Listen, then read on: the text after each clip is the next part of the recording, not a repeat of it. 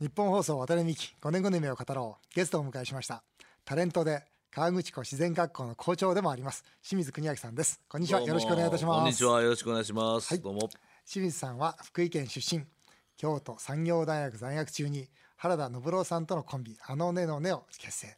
デビュー曲「赤とんぼの歌」が大ヒットを記録しました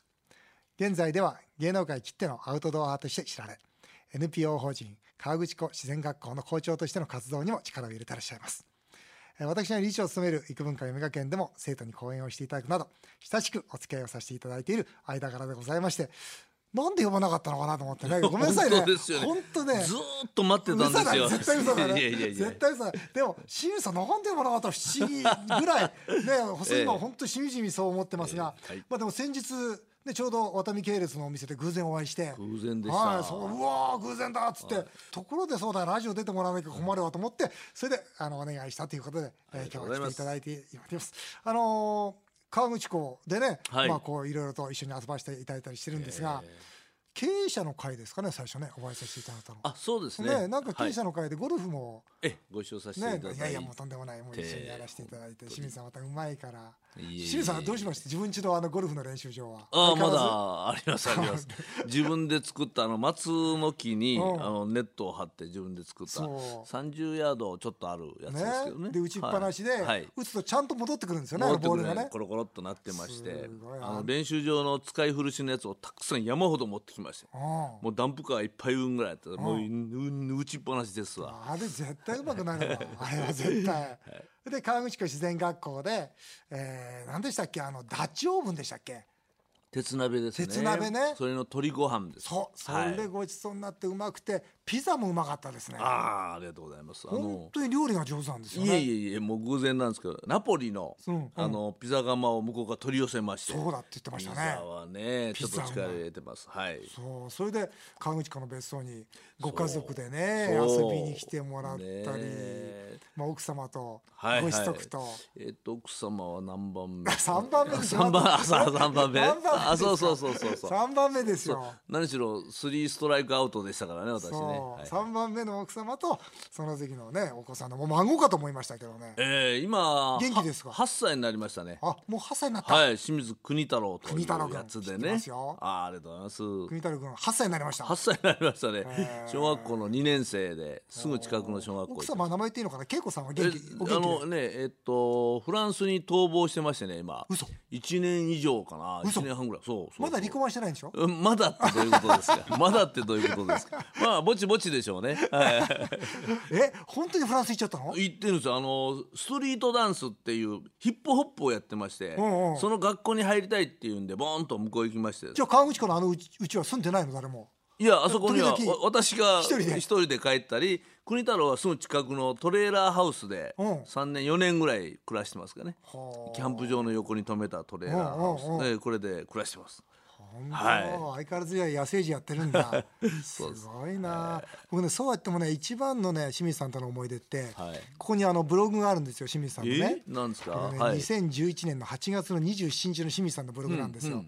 こうやって書いたんですよ気仙沼で滝大終了後渡辺美樹さんからの陸前高田のイベントに呼ばれて帰り道を U ターンして向かってステージに立ってきましたとあー賑やかなあー被災地と思えないイベントでしたということであのおうおうおう陸前高田で、ね、そうでした2万人の人口しかないところ1万人の方来ていただいて大イベント開いたんでその時に清水さんにねはい連絡したら、私もすぐ近くまでそのバイメイクあバイメイクや何でしたっけあボランティアでねそうそうそうえーあの ごめんなさい本音言ってしどまいういましたうけど間違いですかそれそこでそういう活動をやってて ああほんでなんかどっちかがこう連絡取り合ったんですよそうそうねそうそう久しぶりでそうそしたらすぐ近くなんで来てよってな話でいや呼ばれちゃったよってなもんで帰り道だったんですけどそう戻ってね U ターンして戻って行気ったら仙沼から来てくれてそしたらまたねみんな喜んでくれていやねいやあれにぎやかな被災地と本当に思えないような、まあ、元気出すためのイベントですよねあれはそうです、もうあの80いくつかな、はい90ぐらいの商店街をね、んもう一回復活させようということで津波に全部流された商店はいは街いはい全部復活させたという、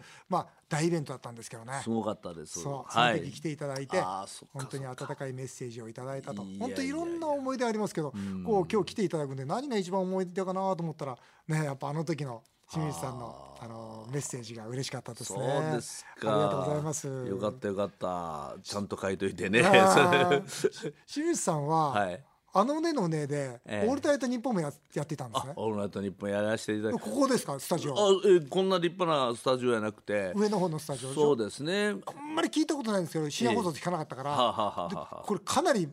むちゃくちゃやってたんですかそうですねあの頃もうあのねのねってポットでですからポットでですかぐ終わるだろうと思ってうん終わるまでの間むちゃくちゃやったねってなもんで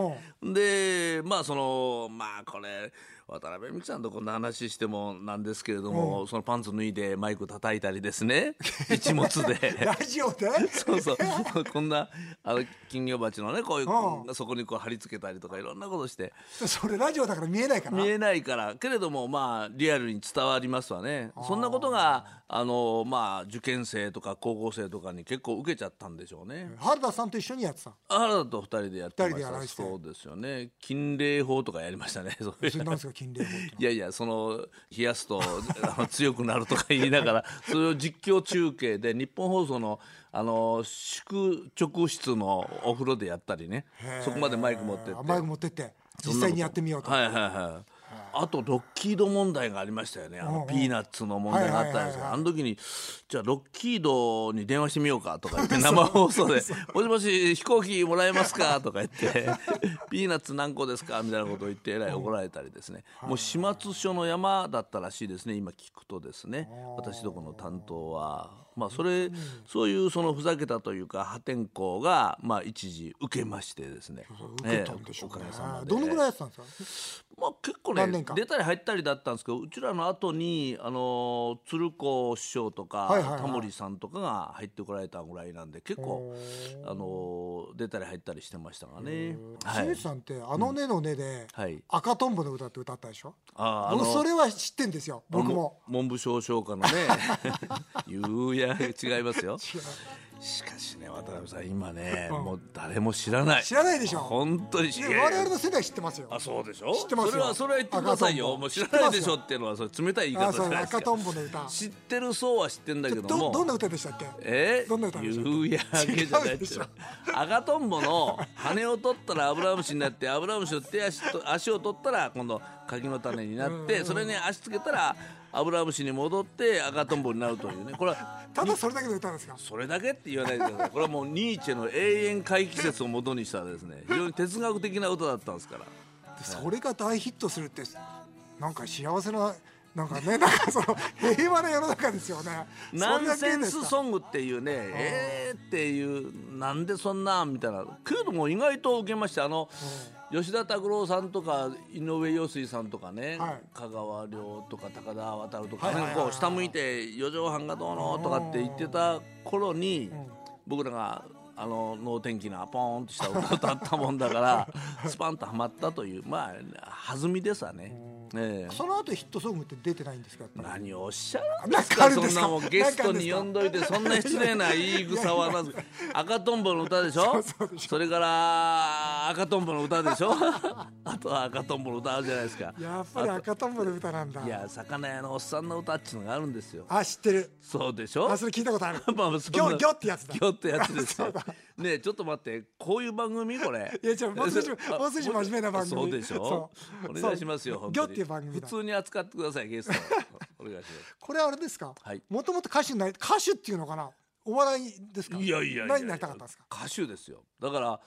アリスとかねバンバンとかその辺とずっと京都で一緒にやってまして本当ですか川島英語とか川島英語とかうちのバックバンドだと本当ですかそういや本当ですってほんでバックバンドにはあのーえっと小室哲哉さんとかねうちのキーボードをやってたこことが本当ですかあるんですってこれは我々忘れてたんですけども小室さんがある時どっかの番組で君若いやつに向かってね「君ら頑張りなさい、僕だってあのあのねのねのバックしてたことがあるんだよ」とか言ってその最低の時代の思い出で語ってるからね 悪かったなとか、まあ、そんな時もありました。はい、あまああの真っ当な、えーフォークシンガーとしてデビューしたんですけどもただ何やっても受けないんでその僕ら歌ってるとそ向こうでこうあのビアガーデンとかで歌うと向こうで勝手に盛り上がる から、あったまきでこう缶を叩いてね飲み物缶叩いて魚屋のおっさんが屁をこいた炙りとかねそんなこと言って注目は集めるうちの原田は原田昇はそれが嫌なんです「清水さんやめとこう俺先輩なんですけどね先輩やめましょうこんな恥ずかしいこんな歌」って「いやいや待っとけ」そのうち人気が出たらちゃんとまともな歌うと でこのまま終わってしまいましたけど もね。すえごーでい鶴瓶もあのその鶴瓶さんって、うんあのねのねメンバーだったんですよそうそうなんです姉のねのねって何人いたんですかいや最初もう大体10人ぐらいのその集団でねおってその適当に僕が三つ黒って原田呼んだり鶴瓶呼んだりみんなでやったりしてたんですけれども、だんだんあのバラバラになって残ったのがその何ちゅうかな、えー優柔不断な原田信郎だけ残ったという ことなんです自分で進路決められないやつだけが残ったということですよねで。その歌手やりましたよね、はいはいそれでそのラジオのパーソナリティとかやりますよね、ええええその後などうやってこう生きてきたんですか 生きてきたんですえか、ーっと ねいやその確かにね、うんこのもうニーズというかね、ううんんあのもうあのねのねやらないんですかとかってよく言われるんですけど、うんうんニーズがないからこれは需要と供給だから それで呼ばれや何でもやりますよっていう話なんですよ、僕らがやりたくないからやらないっていうようなことはなくて、うんそうすると今の、えー世の中で何をこう望まれてるかなということで、うんうんうんまああの赤トムルだとかそういうコンサートツアーやりつつも今うん度テレビの方で、うんあのご存知ですかね「飛び出せモノマネ大作戦」とか言ってモノマネの司会をやったりへーそれから今度復活のコンサートとかねあれを全国的にやろうとしている「ヤンヤン歌うスタジオ」とかねそうーんいう司会ですか司会業ですね司会業あの経営者の会でもよく司会やってますよね そうそうそうそう司 会僕最初見たら多分司会だわそうかそうあかもうそういうふうにまあちょっとニーズのあると ころに情報がられてうん司会ってのはね渡辺さんすごいいいんですよその器ですから、番組の司会者っていうのは、そこにその時流行りのものをこう入れて、んそれがちょっと色あせたらまた新しいの入れればいいわけあなでるほどなる器側になると結構長持ちするな、長持ちしたんだそれで、結構あのまあちょぼちょぼ10年ぐらいは持ちましたかね。うんそれでさっきお話ししましたけど、はい川口湖自然学校っていう、はいはいはいまあこのアウトドアにこう目覚めていくんですかそうですね、まあ、全くその芸能界でのニーズがなくなって、 なくなったんですか全くないですよ、だから自分が何ができるかなって考えたときに、あのもともと私あの、福井県の山奥の出なんで、はい自然のことだったら、何でも分かるわけですよ、その田舎はもんですから、なるほど田舎はなるほどだからそういうのを時々番組とかでちょっとやると、みんながおおってこう火起こしてみたり、木おー登りやってみたり、魚釣ったりすると、みんな驚くわけ、えいやいや、こんなことで驚くかなと。ん当たり前のことなんですけど、あじゃあこれを一つ飯の種にするかというような清水さんって器用ですよねああのあんじゃないですか僕びっくりしたのはなんですかあの丸太をね、はいはいはいこのほらチェーンソーで、はいこう彫刻す彫るやつ刻してるじゃないですかログあハウっスというも間にログハウスも作りますしそそうのチェーンソーでの彫刻も今芸能界でチェーンソー持たしたら一番です清水国明かジェイソンかぐらいです よねネタですけどまあそれぐらい、まあ、そんなことも本当器用ですよ昔から器用ですかいやそうでもなかったですけど好きなことにはドーンとは入りますねあーハマって徹底的にやってしまうというところが振り返ってみるとあるようですね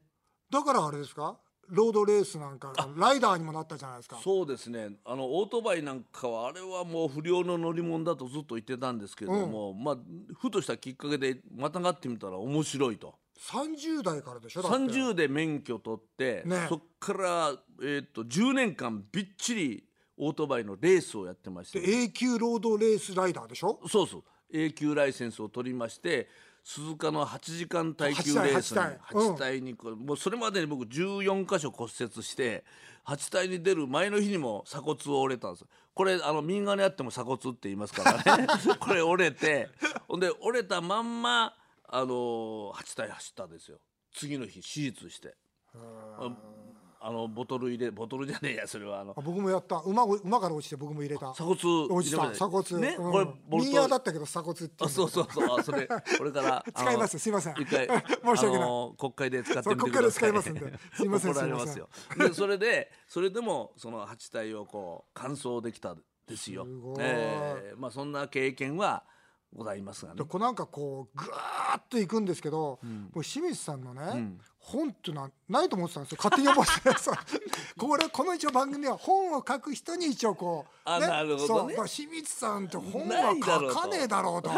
印象からしてね、はい。とあったんですよ それどこにありました？どっかブックオフかどっかにありました。 なんか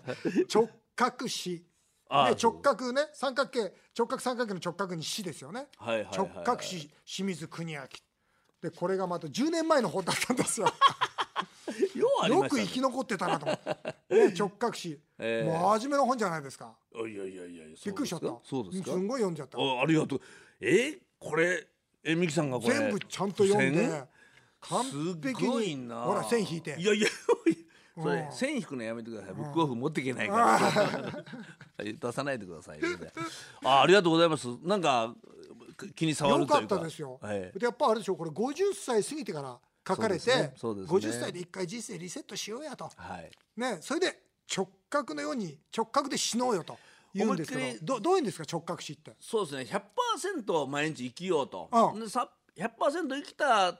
途中に寿命が来たらポンと死ねばいいということなんで途中だんだんこうフェードアウトしていくとその三角形部分残っちゃうじゃないですあかあ。残る残るこれ悔しいんでうんうんずっと使い切って死のうということですようねん。この三角形部分使わないでこううん年フェ取っードたアウトするのは嫌だねフェードアウト嫌です嫌だねもう年取ったから無理せずに言っといてうん70%ぐらいで生きたとするとうんその次にはその70の70になるからだんだん落ちてきますよねうんある時気がついてこれはいかんと思った時にうんまた戻れないからうんそうなってくるとその長生き競争に入ってますよなるほど隣のばあさんにも3日4日長生きして勝ったとか負けたとか言うててもしゃあないんでだったらいつ死んでもいいようにうん一番気持ちのいいとこで死ねるようにいつ死んでもいいようにうんあの100%やりたいことは今日やりたいことは今日やってしまおうと50ぐらいから思い始めたんで50すにかなりましたですねそのぐ思いらい始めたそのぐらいですわね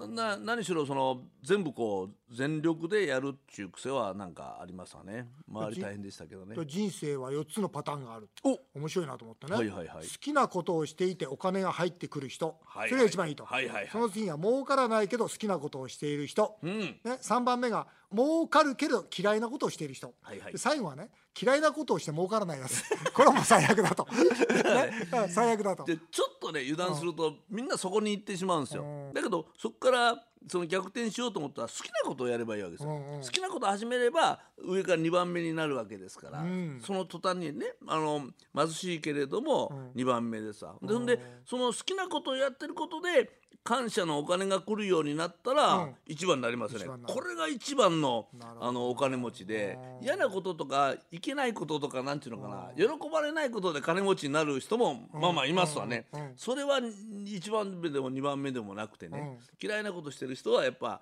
3番目ですわね清水さんこれ何番目ですか2番目ですよね いや僕それ言おうと思ってた今早くから答え言っちゃいけねえからと思めっってちゃ悔しいけどもその通りです清よ水さん2番目だよ ね本いや当本当ですよ儲からないけど好きなことしてますよいねやだから、うんその出会った頃ですねうんうん渡辺美樹さんとうんうん出会った頃はそのそこから一に行く方法を教わりたくて、うん、あーそそうだこあはの時はねあの川口湖の自然学校がね、はいさあこっから行くぞっていうね行くぞ時であといのうことで川口湖のね経営者仲間からいっぱいいっぱいお金集めてる時 がだけどまあそのままただね最近お会いする方もいらっしゃるんですうんようん株主さんとかにねうんうんまうんああの方当時のねと当かこ時のね方とうんわかかるそわうかそうるあの方からまだ潰れてませんからうんうんいやいやいや大したもんだとうんこれだけのまあその世の中厳しいじゃないでうすかんその中であのなくならないというのはねなるほどまあそれはそれでいいんじゃないかっていう一番いい株主さんはそういうふうに言ってます それからあのまああの悪いとは言いませんけどもそのリアルな人はうん出口が見えないなみたいなことを言うわけですよね。そう見えないですよねそうそうでもないです よ今。ええそうですか、はいまあ、その出口の件はですね、はいまた来週お聞きしたいというふうに思うんですがあーそうです大変えー渡辺美5年後の夢を語ろう来週も引き続き清水邦明さんにお話をお伺いします来週は清水さんの5年後の夢もお伺いしたいと思いますよろしくお願いいたしますお願いします。